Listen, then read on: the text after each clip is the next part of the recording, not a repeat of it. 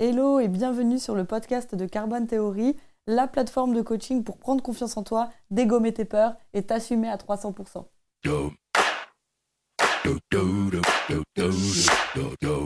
Bienvenue tout le monde, je suis super contente de vous retrouver pour ce neuvième épisode, d'autant plus qu'on va un petit peu parler d'un sujet qui fâche aujourd'hui puisqu'on va parler de l'égoïsme. Et c'est un sujet que je voulais aborder parce que une des croyances limitantes les plus répandues qui existent chez les personnes que j'accompagne,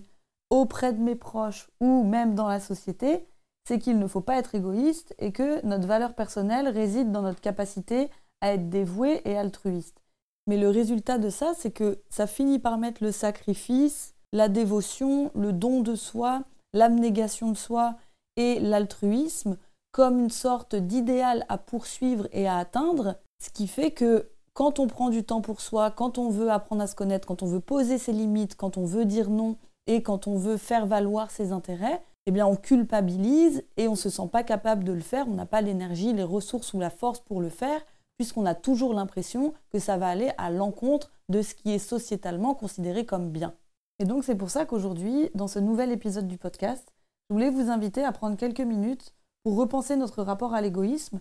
changer notre prisme d'interprétation et surtout prendre conscience de son importance pour nous permettre de vivre une vie qui nous correspond qui nous ressemble et qui va nous permettre de nous épanouir. Alors quand on pense habituellement à l'égoïsme, on s'imagine le fait de faire passer ses intérêts personnels au-dessus des autres et euh, de n'avoir d'égard que pour sa propre personne. Et ce, au détriment vraiment euh, bah, du, reste, euh, du reste des gens. Ce qui, dans l'imaginaire collectif, va se traduire, par exemple, par le fait de, je ne sais pas, ne pas donner son temps dans une association, ne pas aller aider votre voisin malade ou ne pas épauler financièrement un pote qui va être dans le rouge. Et une des leçons les plus puissantes que j'ai pu apprendre ces dernières années par le coaching, c'est que tout est égoïste. Alors, je m'explique. Si vous suivez régulièrement le podcast ou le blog de Carbon Theory, vous savez qu'à l'origine de tous nos comportements se trouvent nos émotions. Donc, nos émotions, qu'elles soient positives ou négatives, sont des messagers qui viennent nous donner des informations sur chaque situation que nous vivons. Et selon notre système de croyance, qui établit ce qui est bon ou mauvais pour nous,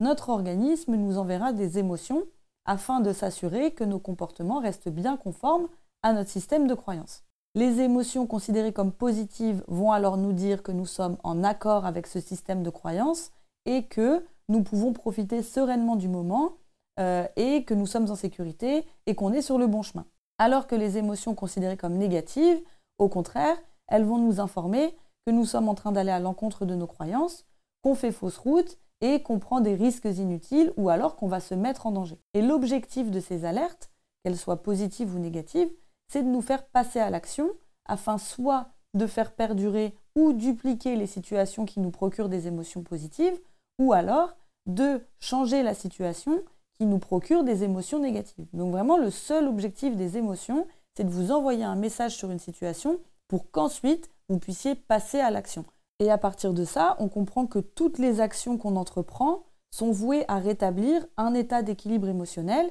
et à nous éviter de ressentir de la souffrance, qu'elle soit émotionnelle, mentale ou physique. Donc par exemple, si je ressens de la pitié, c'est une émotion désagréable, ça va m'encourager à passer à l'action. Donc par exemple, je vais aider et je vais me sentir utile. Donc j'aurai rétabli un état d'équilibre émotionnel puisqu'en me sentant utile, je vais peut-être ressentir une émotion positive. Par exemple, si je ressens de la peur face à mon boss, donc ça, ça va être une émotion désagréable, bah, l'action, ça va être que je ne vais pas faire valoir mes intérêts, et l'émotion positive derrière, ça va être que je vais me sentir protégée. Imaginons, je ressens de la colère face aux injustices sociales, je milite, je manifeste, je m'engage, bref, j'agis, et donc dans ces cas-là, au lieu de me sentir impuissant, bah, je vais me sentir responsable. Pareil, si je ressens de l'impuissance face à un proche malade, bah, je vais peut-être me plier en six pour le soulager, répondre à tous ses besoins, et euh, bah, peut-être que je ne vais pas me sentir très utile, mais en tout cas, je vais alléger cette sensation d'impuissance qui fait que je me sens très très mal. Et donc, partant de ce principe, toute action qu'on entreprend, qu'elle soit égoïste ou altruiste, a vocation à nous faire sentir mieux par rapport à une situation donnée et à nous créer des émotions positives ou en tout cas des émotions qui nous font un peu moins souffrir. Et là, ce qui est important aussi, c'est de comprendre que par se sentir mieux, j'entends évidemment pas forcément être calme, joyeux, épanoui, mais se sentir mieux par rapport à la situation qu'on est en train de vivre. Et certaines personnes vont se sentir mieux, pas forcément en étant super enthousiastes et guillerettes, etc.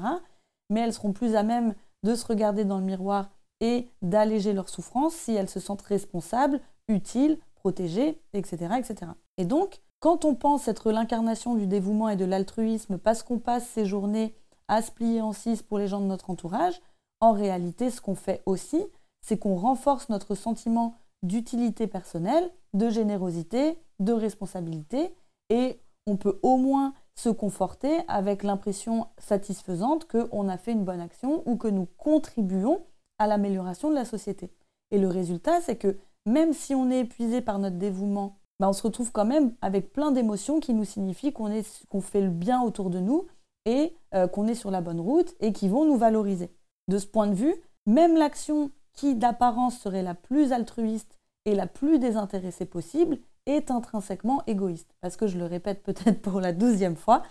toutes les actions qu'on entreprend ont vocation à créer des émotions en nous et à rétablir une sorte d'équilibre émotionnel. Alors la leçon de tout ça, c'est en aucun cas de dire que l'altruisme n'existe pas, que prendre soin des autres ne sert à rien et que vouloir contribuer au progrès social est hypocrite. Pas du tout. Euh, ça reste ultra salutaire, ça reste de l'engagement, ça reste de l'effort et heureusement que bah, on va essayer d'améliorer les choses autour de nous, de contribuer et de ne pas se contenter et se satisfaire d'un espèce de, de statu quo qui ferait qu'on stagnerait toute notre vie et que les choses n'avanceraient jamais. Mais le propos, c'est simplement de dédiaboliser l'égoïsme et d'arrêter de croire que l'objectif est de s'en affranchir absolument, parce que c'est tout simplement impossible. Et si on va un peu plus loin et qu'on on pousse la réflexion, euh, si Gandhi, Mère Teresa, Nelson Mandela ont pu avoir une action sociale aussi importante, c'est parce qu'à l'origine, les sensations d'impuissance, d'inutilité et d'injustice leur étaient tellement insupportables qu'ils sont passés à l'action pour en diminuer l'intensité et être plus en phase avec eux-mêmes. Et c'est aussi qu'ils ont pris du temps, je pense, pour apprendre à se connaître et savoir dans quelle voie ils seraient les plus utiles et dans quelle voie euh, leur valeur ajoutée serait la plus importante. Donc l'égoïsme fait partie de nous et l'accepter permet d'arrêter de se voiler la face et de considérablement gagner en lucidité sur ce que vous voulez faire de votre vie. Alors la deuxième piste de réflexion vers laquelle aussi on peut aller pour changer de prisme par rapport à l'égoïsme, c'est que L'altruisme peut aussi s'avérer être l'expression la plus aboutie de l'égoïsme. Il est hyper fréquent qu'on fasse preuve d'altruisme afin de satisfaire nos intérêts personnels aux dépens de ceux des autres. C'est notamment le cas quand on souhaite changer les gens autour de nous, une mère dépressive, une amie qui n'a plus les mêmes ambitions que nous, ou je sais pas, un fils qui veut faire un break dans sa vie professionnelle pour voyager. On est tellement convaincu que notre manière de vivre et de voir les choses est le modèle à suivre qu'on va tenter par tous les moyens de le calquer sur les autres afin qu'ils répondent à nos attentes. Alors on va se mettre à aider frénétiquement euh, des gens de notre entourage sans leur consentement. Ça va être par exemple forcer notre mère dépressive à se prendre en main, essayer de convaincre notre amie qu'elle se voile la face et qu'elle n'est pas heureuse comme elle est et qu'elle euh, ne peut pas se satisfaire d'une vie simple, ou encore dissuader notre fils de ne pas partir en voyage pour lui éviter de se retrouver en galère professionnelle euh, à son retour. Et ce qu'on fait en faisant ça, c'est que derrière notre impression d'aider les autres, de donner de notre temps, de donner de notre énergie, de donner des ressources et d'essayer peut-être de les ramener sur la bonne voie ou de faire en sorte qu'ils vivent une vie plus heureuse, on cherche à façonner notre entourage selon nos besoins personnels. Donc on ne va pas les accepter comme ils sont et on va les priver de leur altérité pour qu'ils correspondent à nos besoins, à nos envies, à nos attentes et on les dépossède complètement bah, de leur singularité euh, de leurs particularités et de leurs envies à eux. Et donc répéter mille fois à un parent qu'il doit sortir du lit, s'habiller, qu'il doit se bouger, lui offrir des séances de thérapie, lui donner des livres de développement personnel ou lui préparer des plats équilibrés, ça nous évite de nous confronter à la réalité peut-être de la maladie ou à la réalité de l'altérité. Et ça a au moins le mérite d'apaiser bah, la terrible sensation d'impuissance qu'on peut ressentir. Même chose si on essaie de convaincre notre amie avec qui on a fait les 400 coups euh, bah, qu'elle a changé, qu'elle n'est pas heureuse comme elle est, que vous devez continuer sur la même voie et qu'elle se sentirait beaucoup mieux si elle ne passait pas son temps à s'occuper de sa famille, bah, ça permet d'éviter de ressentir des sensations d'abandon, de solitude et peut-être de faire un deuil euh, d'une relation qui est amenée à changer si on accepte pleinement l'altérité de l'autre. Et pareil, si on se fâche avec un proche pour son bien, euh, comme l'exemple d'empêcher peut-être à son fils de mettre en stand-by sa carrière professionnelle pour qu'il puisse partir en voyage, euh, pour lui éviter des galères à son retour, pour lui éviter qu'il ait euh, des problèmes à retrouver un emploi, bah, c'est aussi un moyen de s'acheter de la tranquillité et d'éviter de ressentir du stress et de l'inquiétude dans le futur pour une personne qu'on aime. Donc comme le montrent ces différents exemples, on croit qu'on le fait pour les autres, mais si on creuse, on se rend compte que souvent nos comportements altruistes nous permettent d'éviter de ressentir des émotions qui sont hyper inconfortables. Et c'est la raison pour laquelle on préfère changer les autres à notre convenance pour qu'ils fassent disparaître ces sentiments plutôt que de les accepter pleinement comme ils sont. Alors, maintenant qu'on sait que tout est plus ou moins intrinsèquement égoïste et qu'il faut aussi faire gaffe à nos comportements altruistes parce que souvent ils cachent euh, des, comportements euh, hyper autocentrés, l'idée c'est de trouver un équilibre euh, avec le bon égoïste. Donc, le, le seul but de cet exercice, c'est pas du tout de juger, mais simplement de faire évoluer notre rapport à l'égoïsme afin de nous permettre de faire nos propres choix, trouver notre voie et s'émanciper des attentes de nos entourages. Et donc, une des solutions que j'enseigne en coaching, c'est la pratique du bon égoïsme. En fait, le bon égoïsme, ça va être un égoïsme qui respecte tes besoins personnels, ta santé physique et mentale, tes envies et tes limites. Et la première étape du bon égoïsme, ça va être de t'octroyer assez de temps pour apprendre à te connaître. Quitte à ce que tu vois un peu moins tes proches, que tu sois un peu déconnecté ou que tu sois un peu moins disponible temporairement. Parce qu'à force de vouloir décevoir personne, de répondre aux attentes de ton entourage, de répondre aux attentes de la société, des influenceuses sur Instagram et des différentes polices de pensée, tu finis par vivre pour les autres sans jamais aller à ta propre rencontre. Or, ce temps de retrait sur soi et d'apprentissage, il est absolument indispensable pour trouver sa voie, découvrir sa valeur ajoutée et, a fortiori, si c'est ta volonté, de véritablement aider les autres de la manière la plus impactante possible. De mon point de vue, ben, on ne peut pas être véritablement généreux avec les autres si on l'a pas d'abord été avec soi-même. Parce que être dans l'abnégation de soi et refuser de nourrir ses véritables envies, ça fera que mettre tes valeurs hautes en famine et créer de la frustration.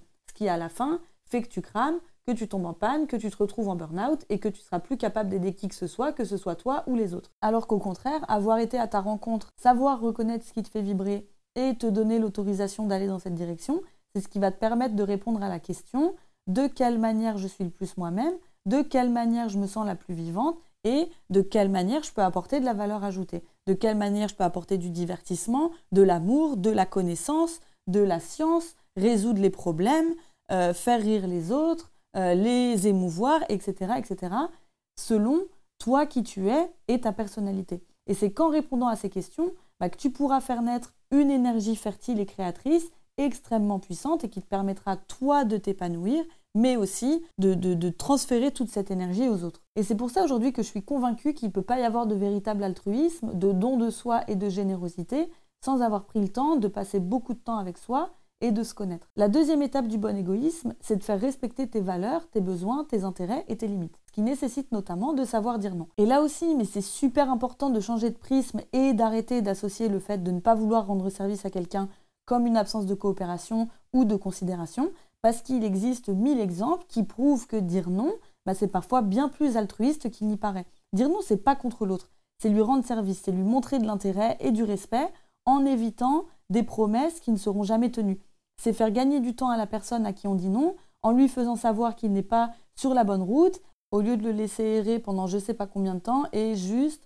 de décaler le moment où il sera véritablement déçu. C'est aussi gagner en humilité en acceptant que tu peux pas tout faire et être à 12 endroits en même temps. C'est responsabiliser la personne en face de toi qui ne se croit pas assez capable de résoudre son problème et qui ne pourra pas prendre son indépendance et s'autonomiser tant que tu lui dis oui. C'est faire preuve d'honnêteté et ne pas mentir sur ses envies et ses capacités. Et par-dessus tout, dire non, bah moi je trouve aujourd'hui que c'est une des plus belles preuves d'amour, d'amitié ou de cordialité parce que c'est donner à l'autre le mode d'emploi de son fonctionnement personnel. C'est lui donner les clés de chez vous pour qu'il puisse se repérer dans votre vie intérieure et lui donner l'opportunité de naviguer gaiement auprès de vous. Donc j'espère en tout cas que ces quelques minutes sur l'égoïsme vous auront permis bah, de voir les choses autrement, de changer votre prisme d'interprétation et peut-être de planter une graine qui vous donnera un peu plus de liberté quand il s'agit de prendre du temps pour vous, de faire valoir vos intérêts et de poser vos limites et de ne pas accepter des autres euh, ce qui vraiment vous rend mal, euh, vous rend malheureux ou euh, vous rend frustré et déçu. C'est tout pour l'épisode 9 du podcast. J'espère que ça vous a plu. Comme d'habitude, n'hésitez pas à partager auprès de vos proches si vous pensez que ça peut les aider et de laisser 5 étoiles sur toutes les plateformes de streaming. Si vous voulez aller plus loin, j'ai deux cours gratuits en ce moment en libre accès sur le site de carbontheory.com qui sont Dégommer son syndrome de l'imposteur et euh, apprendre à se connaître grâce à l'échelle de valeur qui est un cours vidéo où vraiment vous allez travailler, travailler, travailler. Et pour ceux qui sont vraiment prêts à passer la sixième en ce qui concerne le fait de dégommer leur peur, d'arrêter de s'auto-censurer et de s'assumer à 300%, je vous invite tout de suite à aller voir mon programme Get Your Shit Together qui est un programme de coaching intensif sur 8 semaines pour apprendre à vous connaître, assumer vos envies et ensuite les mettre en place dans la réalité. Je vous laisse tous les liens juste en dessous. Et si vous avez juste envie de vous poser avec votre thé sans forcément travailler, bah, n'hésitez pas non plus à écouter les autres épisodes du podcast ou d'aller voir tous les articles de blog qui vous donneront plein d'outils de coaching gratuits sur carbontheory.com. Je vous souhaite une très bonne journée à tous et comme d'habitude, n'hésitez pas si vous avez des questions. Ciao